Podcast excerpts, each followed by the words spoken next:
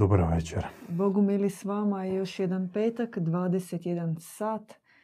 Radosno vas čekamo u novoj našoj besjedi dok lagano krenemo kratki podsjetnik da gledate naš web, da provjerite jesmo li koji tjedan u vašem gradu jer se pripremamo za Split, za Rijeku. Split već 6.9. Ostale informacije možete vidjeti na našem webu kao i pregled bogumilskih knjiga, izdanja koje već sutra možete imati u svojoj osobnoj biblioteci. Večera smo sa bratom Borislavom. Želimo rasvijetliti temu nečeg što se čini gotovo nemoguće, živih svetaca, onih ljudi koji, za koje nije potrebno da prođe koliko godina prilike čekanja, 70, da bi se proglasilo nekoga svecem. A to niko ne zna. To, to niko ni ne zna. Bezvezna informacija. Dobro. Onda nam jedina, vi dajte neku bolju. E, jedna preporuka da slušate nas u slušalice.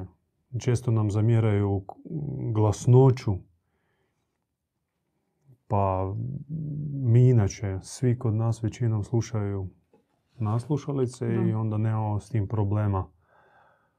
A eto, pa vi ako možete sebi nabavite. Što vas zanima? Ima danas živih svetaca. Vas da. Mislim, to je toliko očigledno. Ako ih je bilo u prošlosti i to stalno, zašto ne bi ih bilo sada, zašto ne bi ih bilo u budućem? Ali tako djeluje religiozni pristup da si uvijek u usmjerenu prošlost. Krist onaj od prije 2000 godina čak ne današnji živi. Kod pojedinaca da, neki ga tražu da, da djeluje preko njih, da govori u njihovom srcu, a to su uglavnom protestanti, karizmatici, sveci također, mrtvi, kanonizirani, službeno, ono što ste spomenuli, crkvom, konklavom odobreni. Samo prošlost je nikad sadašnost, i, a budućnosti nema nikakve. To je veliki problem kod većine vjernika. Spomenuli ste figuru Krista. Da. Uz njega uvijek stoji primjer, e, pardon, pridjev nedostižni. Niko ne može biti poput Krista, ne možemo se uspoređivati s njim.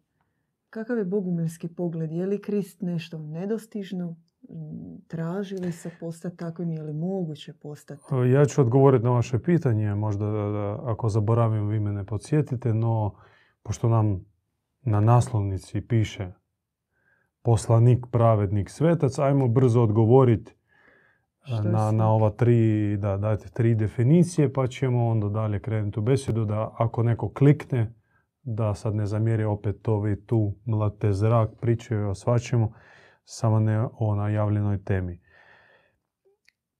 naglasim odmah da su definicije koje ćete čuti naše i uvjetne. Nemojte ih uzeti kao zlatom upisane ili uklesane u kamen. Poslanika šalje nebo za ovaj svijet, za ljude. Pravednik živi u pravdi, odnosno po pravednim nebeskim Božim zakonima. A svetac je onaj koji osvjetljava svijet.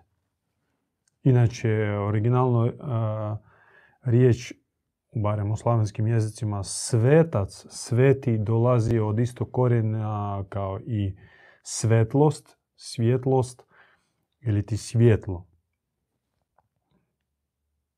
To je to, to su te tri definicije.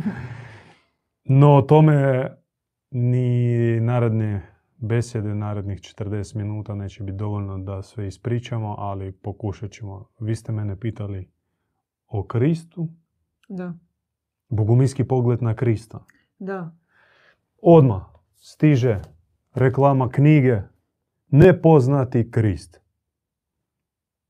Ova knjiga će vam puno bolje opisati naš bogumilski pogled na kralja nad kraljevima, najistaknutiji od poslanika, najoklevetani, najizokrenutiji od istih poslanika.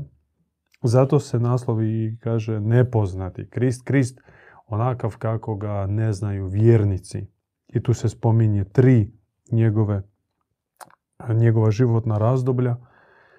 Perzije, Jeruzalem i Efes. Tri krucijalna razdoblja u njegovom životu, jer smatramo, i to na tome stoji bogumilski, manihejski pristup i predaja da naš voljeni Krist, kao i njegova majka i njegov djed i njegova baka, bili su porijeklom Perzijanci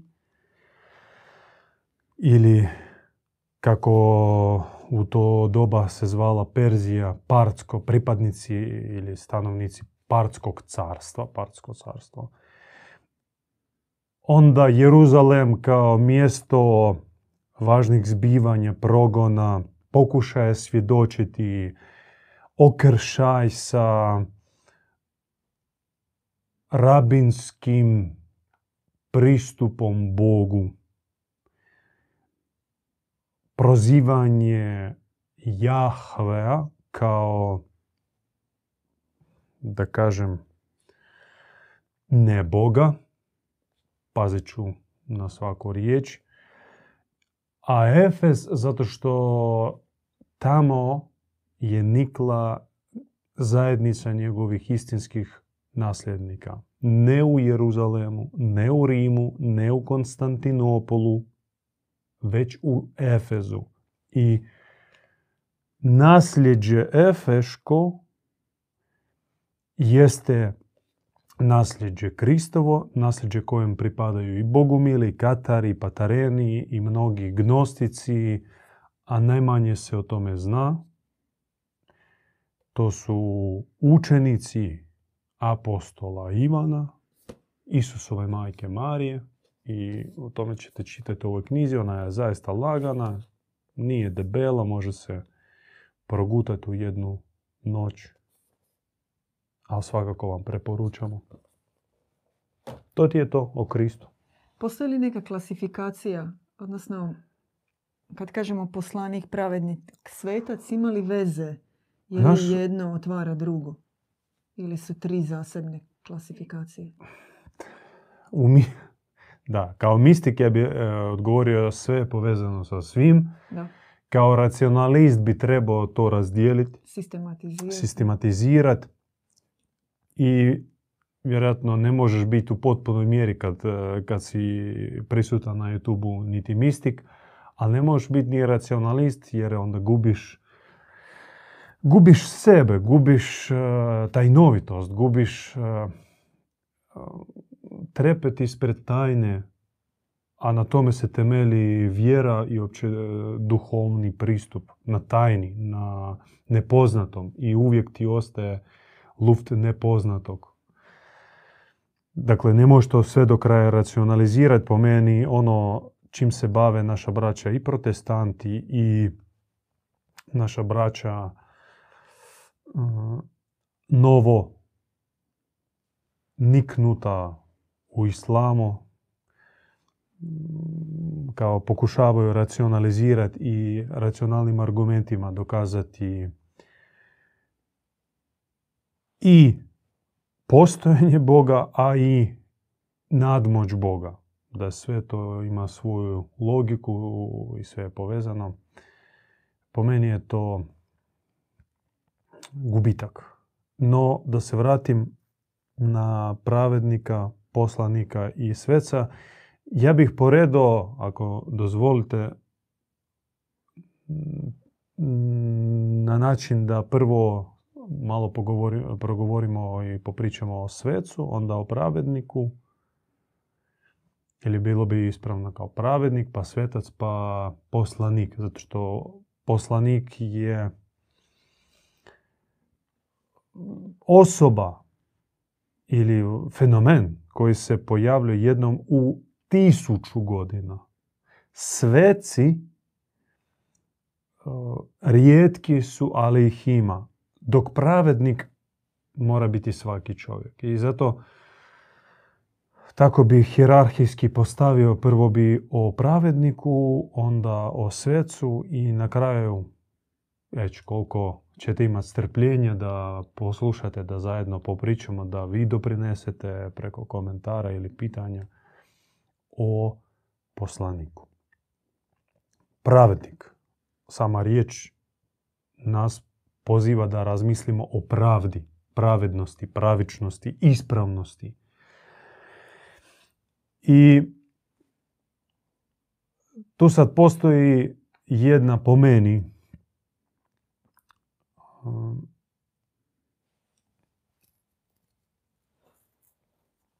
dvostruka hmm, dvostruki temelj. Dvostruki temelj kao neki popis ili sveto pismo sa prebilježenim pravednim zakonima. Recimo u zoroastrijskoj tradiciji to je Avesta. Židovi, stari židovi pozivaju se na Mecu deset, deset zakona Mojsijevih i još 612 eh, podzakona Mecve i talmudisti to tumače. Eh, može se iz Kurana, iz Hadisa također uzeti postulate kako se pravedno ponašati, na tome i nastaje šerijatski zakon. Vjerojatno i u budizmu, iako manje sam upoznat sa budizmom, ne znam, ne mogu ništa ozbiljno o tome reći. I kao vjerniku se nudi ustav sa zakonima. No ja sam e, odmah najavio da se radi o mm, dvostrukom temelju. Dvostruki zato što super imati i znati pravedne zakone, no to može biti zabluda i tu se otvara ta druga strana, može biti E, varka, zato što džabe ti kad ti znaš što je ispravno ako tako ne živiš. I sad dolazi se do problematike, a kako realizirati popis pravednih zakona? Kako živjeti po onim citatima koji vi stavljate sebi na Instagram?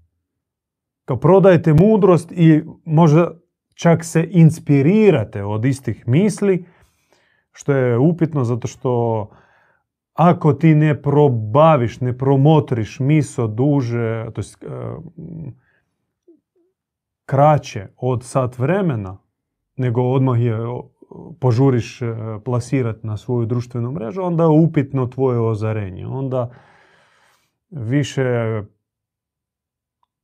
tražiš i skupljaš lajkove, reakcije, više ti su bitni dofamini u glavi, nego zaista kvaliteta misli. Dakle, što je potrebno da zaista živiš one pravedne zakone? I odgovor je na površini. Trebaš pravednika uza sebe od kojega se zaraziš. Postoji dobra vijest, braća i sestre. Da po našoj boguminskoj predaji, a vjerujem šira i dublja duhovna tradicija također se s tim slaže, da većina, ako ne i punina svih pravednih uputa od Boga ili ti duhovnih zakona već je stavljena u čovjeka u obliku njegove savjesti. Savjest, kad bi pitali, a što je to savjest u nama? Zašto ona nam uh, ne da činiti nepotrebne stvari. Pa to i jest suma pravednih zakona, pravednih postulata od samoga Boga. I to ima svaki čovjek. Ili ajmo reći tako, apsolutna većina ljudi, izuzev mm, posebne kategorije čovjekolikih bića. To jest, oni izgledaju kao ljudi, ali ljudske prirode u njima nema. Ako govorimo o prosječnom čovjeku, on u sebi posjeduje savjest, nosi, ima u sebi savjest i savjest jeste suma svih pravednih zakona. No, jedan živi u skladu sa savješću, drugi ne živi. I na to utječe njegova okolina, odnosno je imao u svom životu tijekom odrastanja, tijekom formiranja kao mlada osoba pravednika ili ne. Zato što savjest a, nailazi nas protiv naše pale životinske prirode. To je glavna ili jedno od glavnih doprinosa, jedan od glavnih doprinosa Bogumila svijetu. I to što mi želimo pokloniti vama i danonoćno o tome govorimo, taj famozni spomenuti dualizam, ako i niko ne zna ispravno protumačiti, sukob dvije prirode. U čovjeku djeluje dvije prirode. Božanska i životinska. Čovjek je, ajmo tako grubo na, na pola podijeliti, beštija, a napola božanstvo. I u njemu stalno se događaju sukobi kako postupiti, kako, što učiniti. Božanski ili životinski. Životinska priroda se opisuje sa starom prostom narodnom izrekom use, nase i treću ću izostaviti grabi, dominiraj, trpaju sebe, žderi. To je u grubo opisana životinska priroda. A božanska u nama djeluje u obliku najprije svega savjesti. I da, tebi savjest govori da oduzimat od drugog, da se natrpaš, da, da, da ždereš, da uživaš, da dominiraš, nije u redu. No da savjest kontrolira animalističku prirodu, da je nad, nad, nadjača, da čovjek živi u tim izborima, u tim sukobima na strani savjesti, da, da udovoli i utaži savjest, ne onu nisku palu prirodu, on mora imati živi primjer takvog ponašanja. Da. U, u suprotnom to će ostati puka teorija. I džabe, ako ti imaš knjižurine sa propisima kako postupati u određenim situacijama kad ti nemaš u sebi snage to realizirati. Nemaš snage živiti pravedno. Znaš kako je ispravno, a ne živiš to jer nemaš snage. I onda ostaje tebi klasika. Jao, jao, jao, meni, opet sam zaluto, opet sam se uronio u blato, opet sam ko svinja opet sam se napio, opet t, t, t, t, t. Samo kukulelaš. Potrebni su pravednici. Pravedni život na zemlji je herojstvo. Je, je početak herojstva i, a možda je čak i, i, i suština herojstva. Na, najpotrebnije herojstvo i jučer i danas i sutra biti pravedan unatoč svojoj vlastitoj prirodi s kojom se ti suočavaš i boriš svaki dan i koju moraš krotiti. Govorimo o životinji u sebi. I unatoč okruženju koje ne čini dovoljnih napora da, da živu pravedno. To jest, to je ono što Krist govori, kad tebe ošamare, nemoj uzvratiti. Kada tebi učine nepravdu, nemoj uzvratiti isto, istom mjerom. Ne uzvraćaj. Zlom na zlo.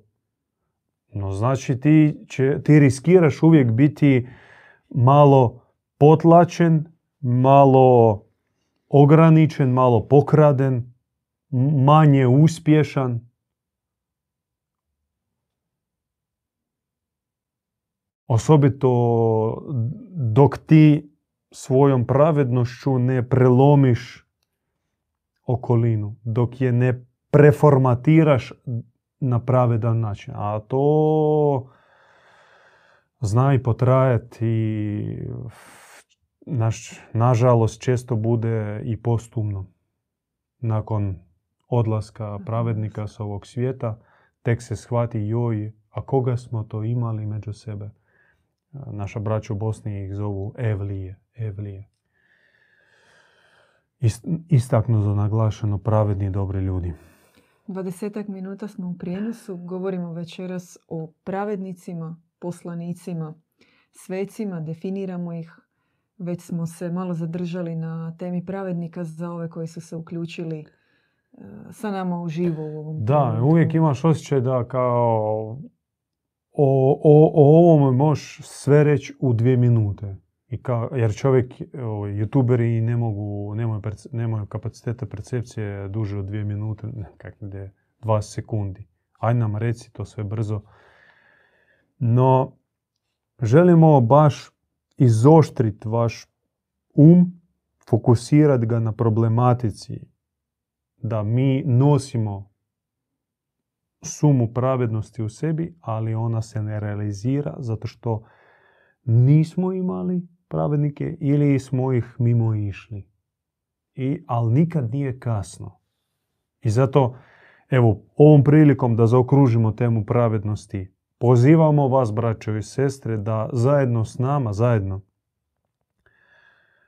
ulažemo napore da budemo pravednici radi svoje savjesti, da ona nam bude mirna, i radi okruženja koje mi kao pravednici moramo preformatirati. Biti pravednici, biti podrška onima koji žele živjeti u pravdi, a nemaju živih primjera. Neko se mora za to prijaviti. Budemo to. A sveci? E sad dolazimo na svece, da?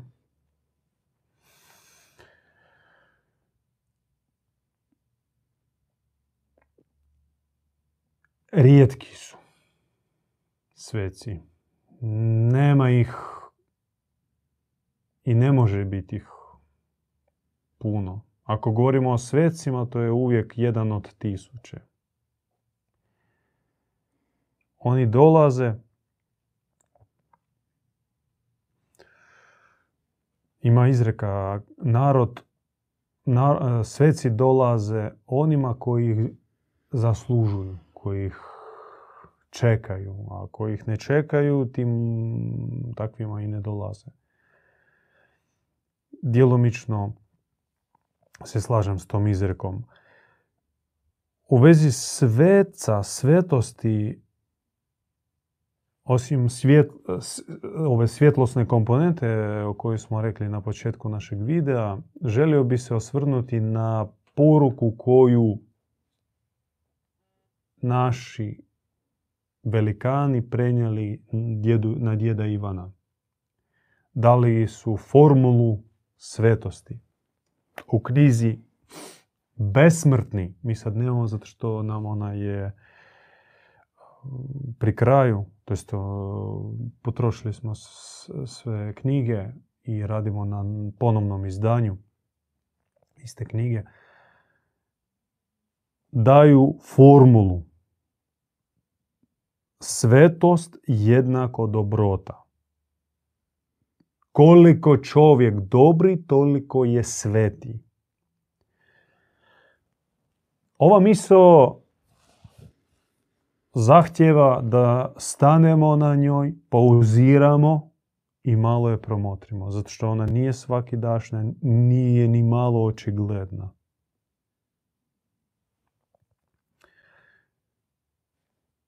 Onaj koji je dobri, taj i sveti. Odnosno, koliko si dobri, toliko i sveti.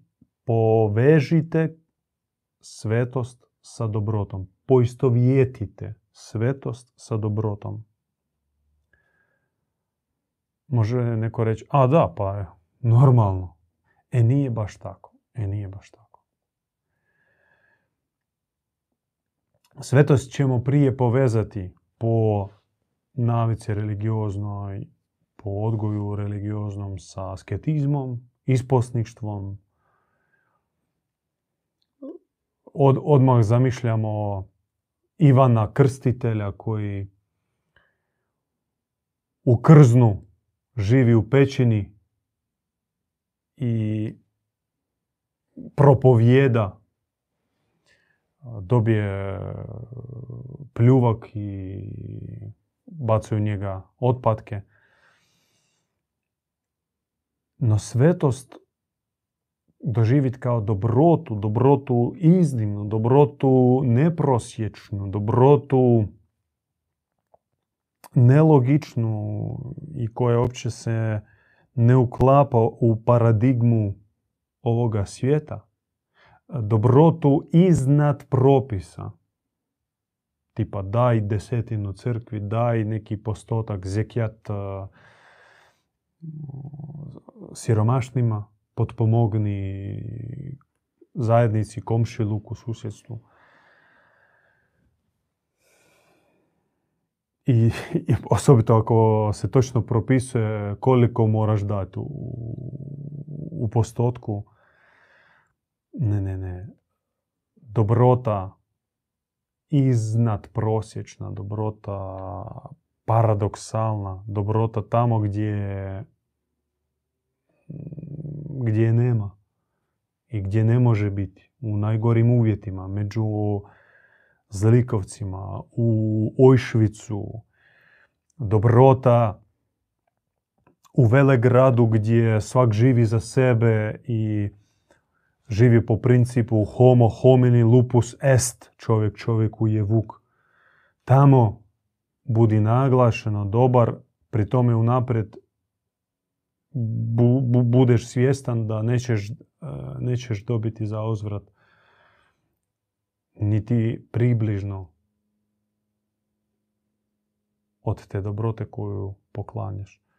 E takva, ajmo tako reći, suluda dobrota, e to je put svetosti. To je svetac. Biti u našem današnjem svijetu, osobito u našem današnjem svijetu, osobito. Toliko dobar, takav dobar, kao što smo pokušali opisati u grubo i kratko, to jednako biti svetac. I na to se pozivaju da pojedinci, da ne poziva se svatko i ne može biti svatko. Mi smo rekli pravednik mora biti svatko. Mhm. I svatko može biti pravednik, može živjeti pravedno. Ako bude se pojavila dovoljna količina živih pravednika, pa će zaraziti druge i pokazati da je to moguće. Za svece, odnosno istaknuto dobre ljude, mi ne možemo reći da, da svaki čovjek na to se poziva. Cijeniti takve, da, no oni mogu biti cijenjeni samo od pravednika. I biti štovani, biti um, počuti.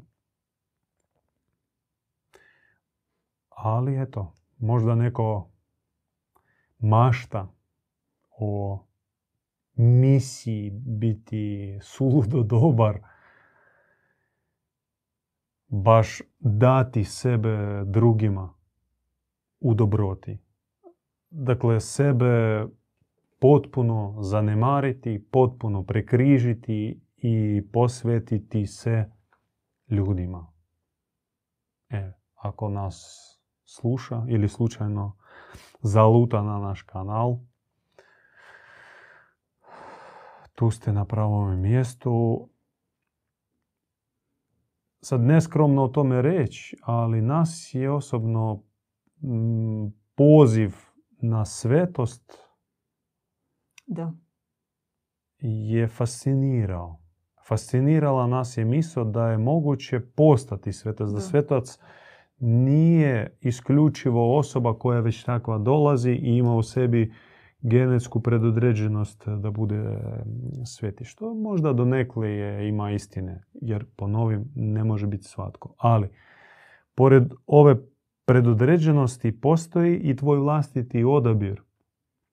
I kada djed Ivan preko svojih poruka, preko svojih apostola prenio miso koju je on prihvatio od svoje duhovne majke svete Eufrozinije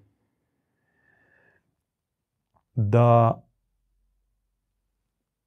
možeš, da, da, da čovjek ako poželi, on može postati svetac. I svetac je, biti svetac je e, stvarnost, je realnost, je realna opcija. Mnoge od nas je to fasciniralo i, i to je možda jedan od većih razloga zašto smo mi sljedbenici, učenici našega dida Ivana. Ovom prilikom želim dobro, preskočit ću, ali ok, ovu knjigu, to je naš djed Ivan, ko ne zna. I ovo je jedna od prvih knjiga, zapravo tu su izvaci iz ciklusa od osam knjiga koji je on napisao nakon upoznavanja sa svojom duhovnom majkom Eufrozinijom. On, ona je bila nepismena no, ili slabo pismena žena, ali velika svetica i imala duha svetoga i bila je ozarena velikim mudrostima koje je prenosila na njega i on je to sumirao u, knjizi, u ciklusu knjiga pod naslovom Vatreno pokajanje. Toplo vam preporučam ovu knjigu, otvarati ona baš za lijene zapadnjake, izdvojene misli, baš ono, vam servirano. Ne izvolite. Da, na izvolite, ne morate uopće se truditi i čitati onaj tekst bez pasusa, nego svaki pasus je izdvojena misao koja se odnosi i na pokajanje, i na duhovnu bitku, i na iskušenja raznorazna, ali sve kroz prizmu pokajanja. Kako i što je on uvidio u Efrozini, naglašeno kajanje. Ona unatoč svom visokom stupnju na kojem bivala, unatoč mnogim darovima koje je posjedala, unatoč stotinama, pa čak i tisućama spašenih ljudi, kojih je, kojim je promijenila život pomoću svoje molitve, unatoč um, svojoj pravednosti i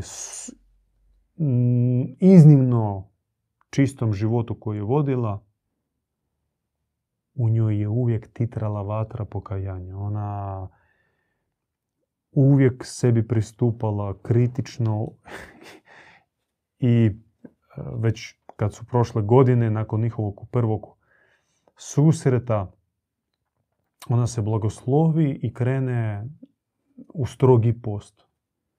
I on je pita, majko, Ko ćeš ti posti, ti si živa svetica, ti, ti hodaš u svjetlosti, ti mirišeš. A ona kaže, e, ne razumiješ ti. I kaže, ovako udara po, po tijelu, kaže, smradno je, smradno, smrdi. On, kaže, on se čudi. Kaže, majko, ti, ti mirišeš po vosku, po propolisu, ti si ko pčelica, sva si od peluda i meda. Mm, kaže, ne razumiješ ti. Dakle, nakon 20-30 godina ozbiljne askeze, ona išla ponovno uranjati u kajanje, u post, u stegu i time je fascinirala našega dragog dida Ivana, a on je, hvala Bogu, uspio to prenijeti na nas jer i on takav. Dakle, svetac ne može biti svatko, ali onaj ko poželi, taj može njime postati. Ili njome. Za temu poslanika imam jedno pitanje. Ako se... Ako, smo sa svecem raskosurili. Da, barem koliko nam vrijeme dopušta. Mi smo negdje 35 minuta u eteru. Koliko? 35. A, dobro. Je li se poslanik rađa ili se poslanik postaje ili jedno ne isključuje drugo? A vas sveta, za sveca nemate pitanja, sve jasno, da? Sve Ili jasno. imate nešto doprinijeti tome? Ne bi nagrađivala tu temu. Mislim da ste je dobro zaokružili, pogotovo s ovim dijelom o pokajanju, o kojem najnezahvalnije je govoriti, a ključ koji je još nepoznat čovječanstvu. Pokajanje je van svakog smisla riječi. Nije to se- jaukanje. na- Da. I, nažalost, jaukanje je udaljava čovjeka od pravog pokajanja. Nikad- Pokajanje, Da. kako razlikovati jaukanje od pravog kajanja? Po rezultatu, Da, po promjeni. da. Pokajanje uvijek završava pozitivnom promjenom. Pokajanje, da, ono je i rezultat promjene i ne, motivator ne, ne, za ne rezultat, promjenu. ne, ono Kao rezultira. to sam htjela reći. I motivira čovjeka na promjenu. Iz njega kreće. Pardon, ne razumijem. Iz pokajanja kreće čovjekova već i želja. Ako ti, Ja se ne slažem. Ako ti jesi u Ne, sferi ne, želja dolazi pokajanja- prije kajanja. A pokajanje je način kako doći do promjene. Ja bih rekla da je jedno i drugo. Onda je to beskonačno kajanje.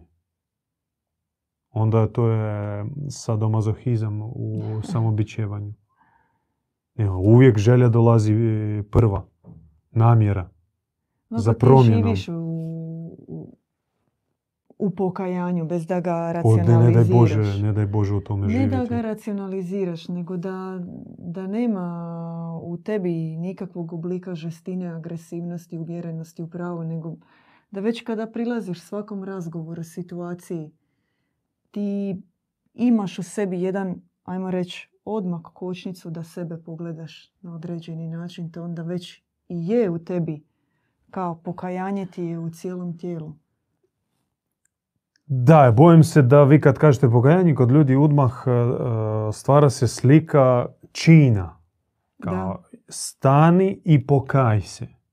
Da, Vi pak e, iznosite naš interni bogumilski pristup kao mm,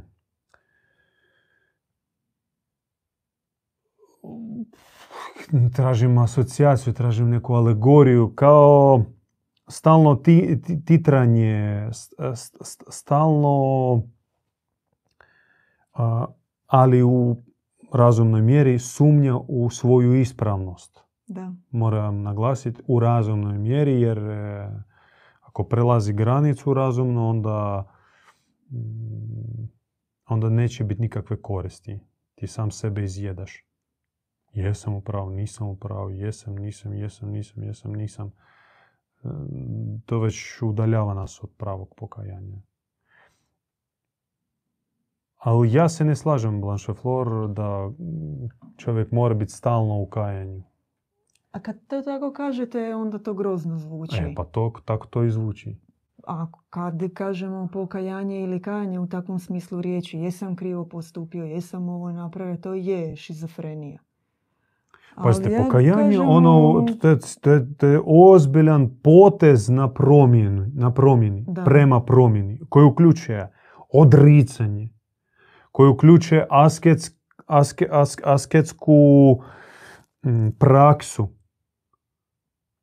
To jest ti činiš e, pomoću posta, hladne vode, klanjanja, stegu na, na tijelu, tamo gdje imaš s- slabu točku u sebi, na tome radiš. Ako preko želuca tebe vrag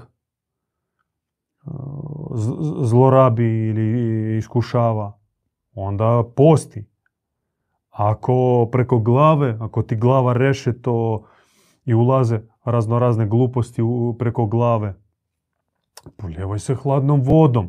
Ako uh, i, no i tako dalje. Dakle, kajanje je konkretan prodor. To ne može raditi onako to, to, to, to, topličavo i, i, i stalno. Nikakve koristi od toga neće biti. Ako neće biti vatrenog pokajanja, a vatreno pokajanje, čovjek ne može fizički biti u, u, u stalnoj vatri pokajanja. To će ga iscrpiti. Osim toga, on nije pozvan na to. On pozvan da svijetli, da djeluje, da, da se raduje i zaražava radošću. No, onda moraju biti prodori, prodori u Da. pokajanju. Sve. Ne. Ja sad sumnjam, možda ste od početka pogrešno shvatili pokajanje Da, i, kajem se. i stalno ste u takvom Da. mea culpa, mea culpa. Kad završi ova emisija idem klečat na soli. Da je problem u tome što da, neće biti velike radosti ako ti stalno, stalno si fokusiran na kajanje. I ne smije biti stalnog fokusiranja na Ono što na sam ja htjela reći da ti u svakom trenutku si To je provokacija. spreman. Mir, Blanche Fleur. Ali ja ću biti sad uh, gad Naravno. i, i, i Ja se pravim Buda tu i puštam glas, ja ću biti Ne, aždaja koji govorimo, jadnu sestru izmaltretira. govorimo o spremnosti promijeniti se u svakom trenutku i dovesti sebe u pitanje. Ono, sva svo- tvoja i saznanja od jučer i pobjede od jučer. Kao spremnost na promjenu. Samo to sam, da ti u svakom trenutku moraš biti spreman na promjenu. Hoće li ona doći ili ne, ali želiš napredovati u svakom trenutku. Mi to ne valja, da? Ja nisam shvatio. O čemu vi govorite? Duhovan čovjek mora biti spreman u svakom trenutku, što god se nalazilo pred njim.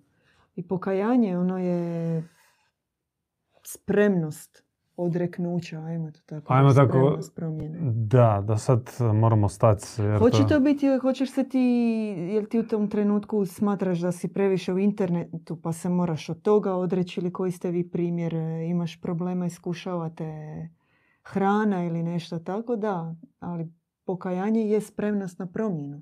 Odreći se tog dijela tebe, kad si ga osvijestio, Ne. odabrati ono što je ispravno Da, i zato napravi što- to vatreno i napravi to brzo. Moj, moj, A to može biti u našem razgovoru. To može, ne mora to biti neka takva očigledna situacija. Sad mi možemo sve pretvoriti u filozofiju Blanche Da. Flor beskonačno. Da. Stvar u tome što pokajanje se ne svodi samo na ri- riječi oprosti. E pa da, A tako većina doživljava. da. I ova kažeš moja- moja- moja- da. Zapažnja bila ne zbog mene. Ja ne sumnjam da vi ispravno pristupate pokajanju. Zbog ljudi koji će nas gledati. Jer kad mi kažemo pokajanje, oni razumiju to samo kao oprosti. Čitajte ovu knjigu pa će vam biti barem donekle jasnije što jeste pravo pokajanje i što znači odreknuće, što znači pravi egzorcizam kada ti povedeš e, smrtnu bitku protiv zloduha koji tebe opsjedaju i koji tebe napadaju. Kad si spreman radi umrijet nego preći dozvoljenu granicu. I to je isto pokajanje. Dakle, to je to su ozbiljni ozbiljni procesi. ne procesi. To, su, to je ozbiljna praksa. Praksa za one koji su odlučno krenuli duhovnim putem sa visokim ciljevima koji postavili ispred sebe. Za one koji bi radi ono, neko duhovnost ili neko znanje, ajde, zaboravite ovu priču o pokajanju. Barem imajte ono što ste rekli, barem imajte u sebi časti da kad učinite loše, recite Bože oprosti mi. To je stupanj takav, početni stupanj pokajanja. Ali za prave heroje to nije dovoljno. I zato ne može, ne može se profanirati tema pokajanje kao stalno biti u pokajanju. Stalno biti u radosti, stalno biti u pokajanju. To je suludo. To je u Frezini rekla. Ona je puno što rekla. Mnogo čega je rekla. Ona je rekla neka vam uvijek užilamo. Neka Struji. pokajanje struji vama. Da, no Refrozinije nije znala radosti koju zna otac Ivan. Točno. Otac Ivan je veći od Efrozinije. A bez tog, bez tog, bez tog podloge, bez cirkulacije kajanja u, u, krvnim žilama, radost isto može se, može se pretvoriti u, u euforiju. Ali naš djed Ivan otišao dalje i naša zajednica zna više nego je znala Efrozinija. Ona je živjela u takvim uvjetima da ona je bila okružena špijama, onima koji su je mrzeli i cipelarili. Ona živjela u doba teškog komunizma. Ona nije imala prave zajednice na dohvat ruke. Oni su bili virtualna zajednica jer svaki živio skriveno u dalekom zaseoku i njih je sp- spajalo u zajednicu samo zajednička psaltirna molitva Da. ka- kako bi podijelili 24 sata, svaki bi dobio sebi sat i to im je bio temelj zaista što je nevjerojatan zapravo i najčvršći, naj, najhomogeniji spoj molitva. Kad, pogotovo kad se ona kao štafeta prosljeđuje dalje. Ali ona nije imala zajednicu, ona nije imala dvije, tri sestre s kojima bi mogla moliti zajedno. Nije imala toga. Ona nije znala radosti. Jedina radost bila kad bi nju došao posjetiti ovaj naš dragi otac Ivan. Vidjela ga i dobila bi osmijeh na licu. Inače, tuga, plać, suze. Tako da, majka Efrozinije je dodatak do oca Ivana. Svetica, a ne poslanica. ona je svetica nad sveticama, ali i poslanik je Ivan. Bez njega ne bi bilo Frozinije. On je zapravo i to u postumnom iskustvu sažeo, vi ste pokazali knjigu, Da. to su postumne upute. Dakle, pet godina nakon njenog odlaska na boli svijet, na moćima je Divan dobio ove postumne poruke. I on je poslanik. Ja ne bi se usudio za nju reći da je ona poslanica. Ona je svetica nad sveticama, kraljica nad sveticama u svim pogledima, ali on je poslanik. E sad, kad smo došli napokon, napokon do poslanika, a smo rekli o poslanicima valja govoriti dugo, puno i ozbiljno i to je naj, najdublji dio naše besjede sad, a ostaje nam ništa vremena, zapravo smo još prešli granice s vašim pokajanjem, Blanche Flor. Kajem se, šta da radim. E, to je, e, ovo je bio primjer e, besplodnog pokajanja, Da, imitacije kajanja, Da. kao, a, žao mi. To je u stvari kao, a žao mi. Emoji, možemo Da. bogumilski E, emoji tako nemojte se kajati nikada. To je glumaža.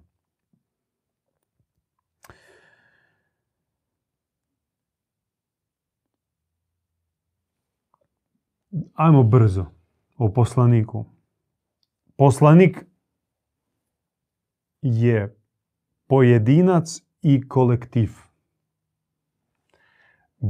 Poslanik, mi smo rekli, je onaj kojega nebo šalje ljudima. Šalje s posebnom misijom, s posebnim porukama, s posebnim darovima i poslanik on je i podsjetnik. Podsjetnik na pravo nebo, na pravo lice Boga. On osvježava uvijek poslanje. Posla, poslanje ili poslanica, velika, široka ta poslanica, ona traje tisućljeća, ali stalno zahtjeva osvježenje. Bez obzira je li ona ostala u tom originalnom jeziku kako je se spustila, jer velika tragedija, a istovremeno i strašna tajna svih poslanica koje su dostupne ljudima danas, evanđeoska, avestijska, zoroastrijska i ostale, ja ću tu biti malo pametniji i tolerantniji, upitno, veliko pitanje kako su uopće nastale u pisanom obliku. One su se prenosile usmeno. I Avesta usmeno, od Zaratustre prema svojim učenicima. I evanđelja, mnoštva evanđelja kao evangelios i poslanice Isusa, isto usmeno učenicima. Netko bi zapisivo, netko bi samo slušao, bio prisutan i Grk, i Židov, i Sirijac, i Perzijanac, i Kelt, i koga nije bilo na okupljanima oko Krista. I svaki bi kroz e, svoju prizmu, kroz svoju glavu, kroz svoje srce propuštao njegove riječi. I tako se to proširilo na mnoštvo kontinenata, naroda, jezika i verzija. I u određenom trenutku bilo odlučeno to sakupiti, sastaviti i prilagoditi. I tak je to dobilo konačni, legitimni, odobreni, sa štambiljem žigosani oblik. I u tom konačnom obliku poslanice ima istine, ima bisera, naravno. Ali već ima i primjesi, već ima prašine, već ima iskrivljenja, već ima prilagodbe. I zato mora doći novi poslanik sa novom poslanicom, ali ona nova uvjetno, ona nije skroz nova. I nova skroz, ali i ona koja obnavlja originalno. To je uvijek ta dvojstvenost poslanikove poslanice. Tautologija, pardon. Ona je nova, ali i ona koja obnavlja original prethodne. To jest, ljudi koji su čeznuli za istinom čitajući stare poslanice, prepoznaju novog poslanika i onu novu poslanicu. Ako im je stalo do istine, a ne do etikete, do ekipe, do obilježja, do terminologije, do plemske e, pripadnosti.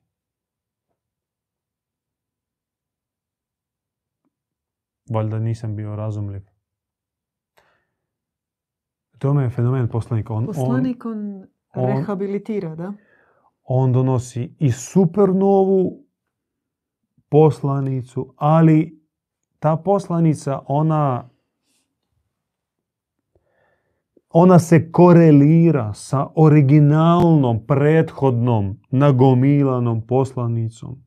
Kao postoji uvjetno rečeno zlatna avesta kao original, ali ne u tiskanom obliku. Dakle, ni jedna avesta koju koriste naša braća, zoroastrici, nije stopostotno istovjetna originalnoj zlatnoj avesti. Postoji zlatna Biblija ili zlatno evanđelje u inobitku, u vječnom prostoru, u srcima ljudi čak.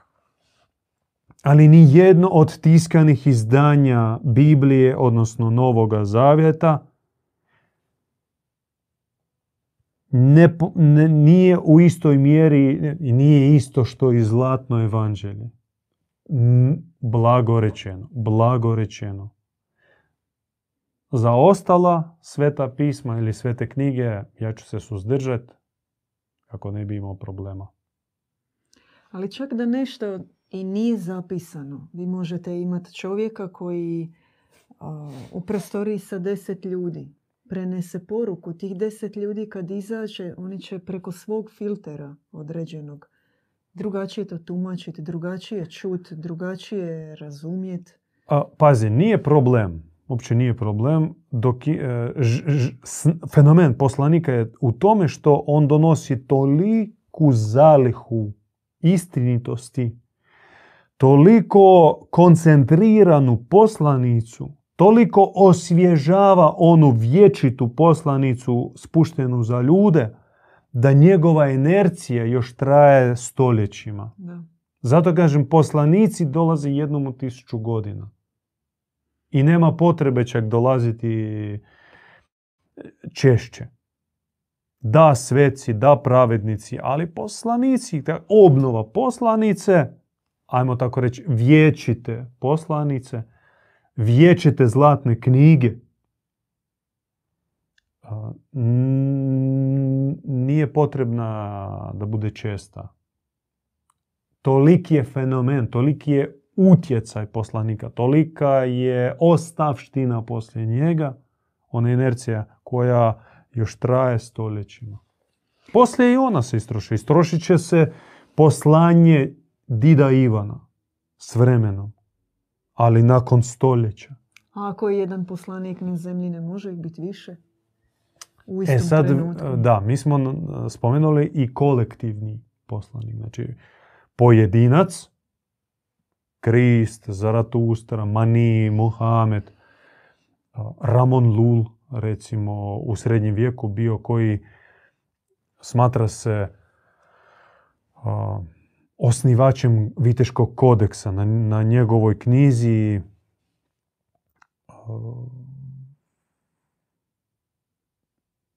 temeli se Viteški kodeks. Ti divan. To, je, to su pojedinci, velikani, posebni i naravno njih ćemo slaviti i njih će slaviti naši potomci Knjiga Viteškog reda, da? Da. Ali oni uvijek naglašavaju da i dok su oni na zemlji, oni nikad se ne ističu. Nego oni kažu mi. Oni sebe poistovjećuju sa onima kojih momentalno prepoznavaju za života, ne nakon 100, 200, 300 godina, kada se stvori pokret, biblioteke, bogomolja, nego za života. Dok ih većina ne zna i čak blati ih, kleveće, huli, um, marginalizira. No uvijek budu oni koji ih prepoznaju. I oni koji ih prepoznaju za života i ostave svoja posla i krenu za njima, za poslanicima, Dakle, zaista sve ostave. I svoju štalu i svoju školsku klupu. I budu uz pomozanika jer znaju da nema vrijednijeg ulaganja od života zajedno s poslanikom. E, oni zapravo time umnažaju poslanika, oni ga pretvaraju u kolektivnog poslanika. Oni postaju vjerovjesnici ili ti evangelioni, apostoli. Sad, svaka tradicija ih e, zove na svoj način. Ali oni su kolektivni poslanik. On je poslanik koji se proširio.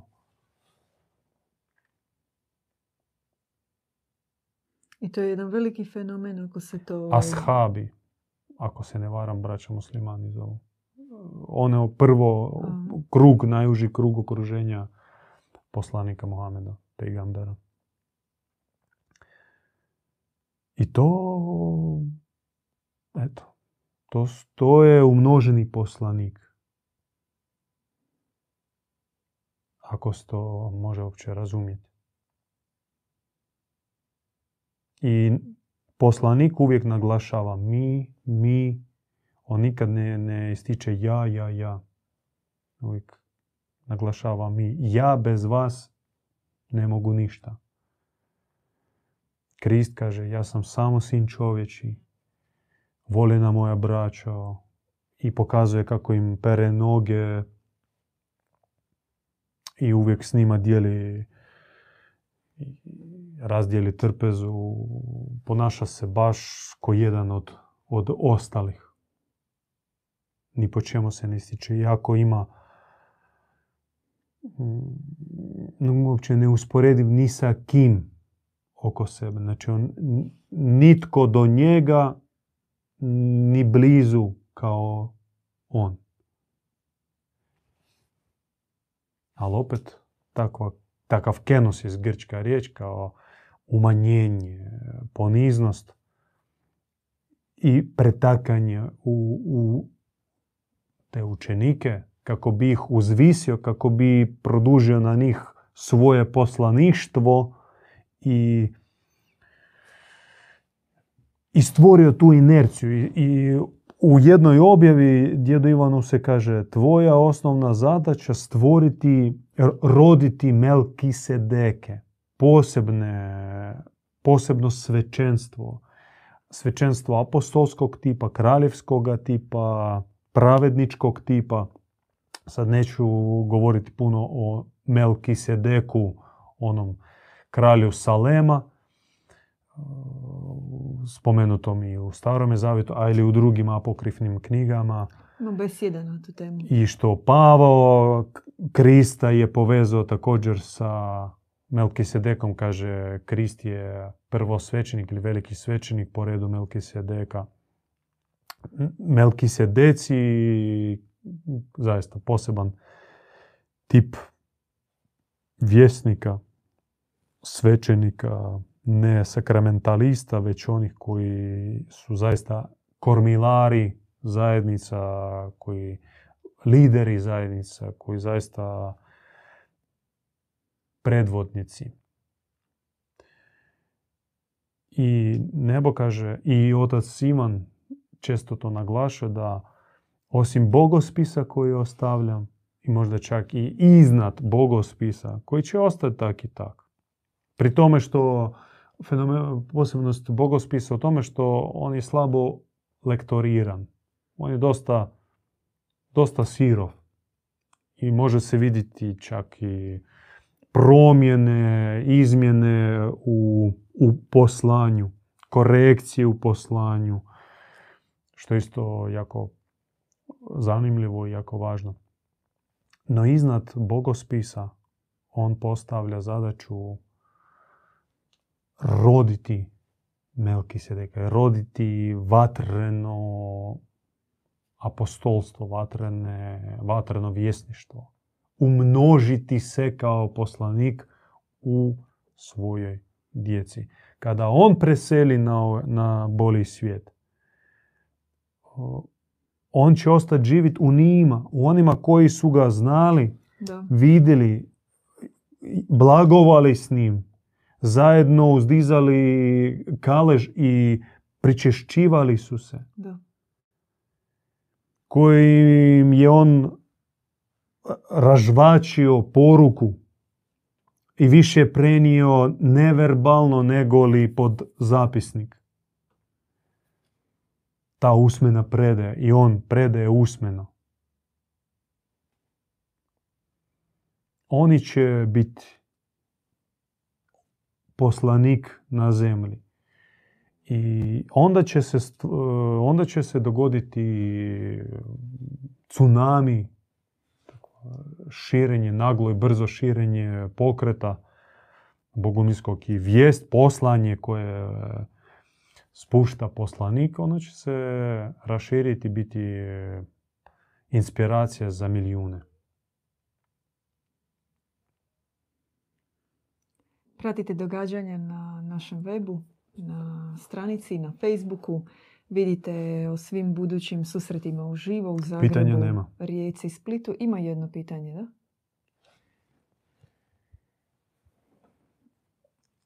Ivan Krstitelj, Radimir nas pita, Ivan Krstitelj čovjek koji priprema put besmrtnoj duši, Isusu polaže glavu ili životinsku prirodu na panj. Da li je to stajalište ispravno? Mm, pardon, ja ne mogu se poistovjetiti s ovom porukom. Ne, ja isto ne razumijem. Ivan Krstitelj je važna osoba u Kristovom životu. Važna, ali nije ključna. Bilo puno, najključnija osoba u njegovom životu, Kristovče, kako mi ga znamo, a znamo ga pomiješanoga, iskrivljenoga, dosta prilagođenoga crkvenoj, carskoj zadaći.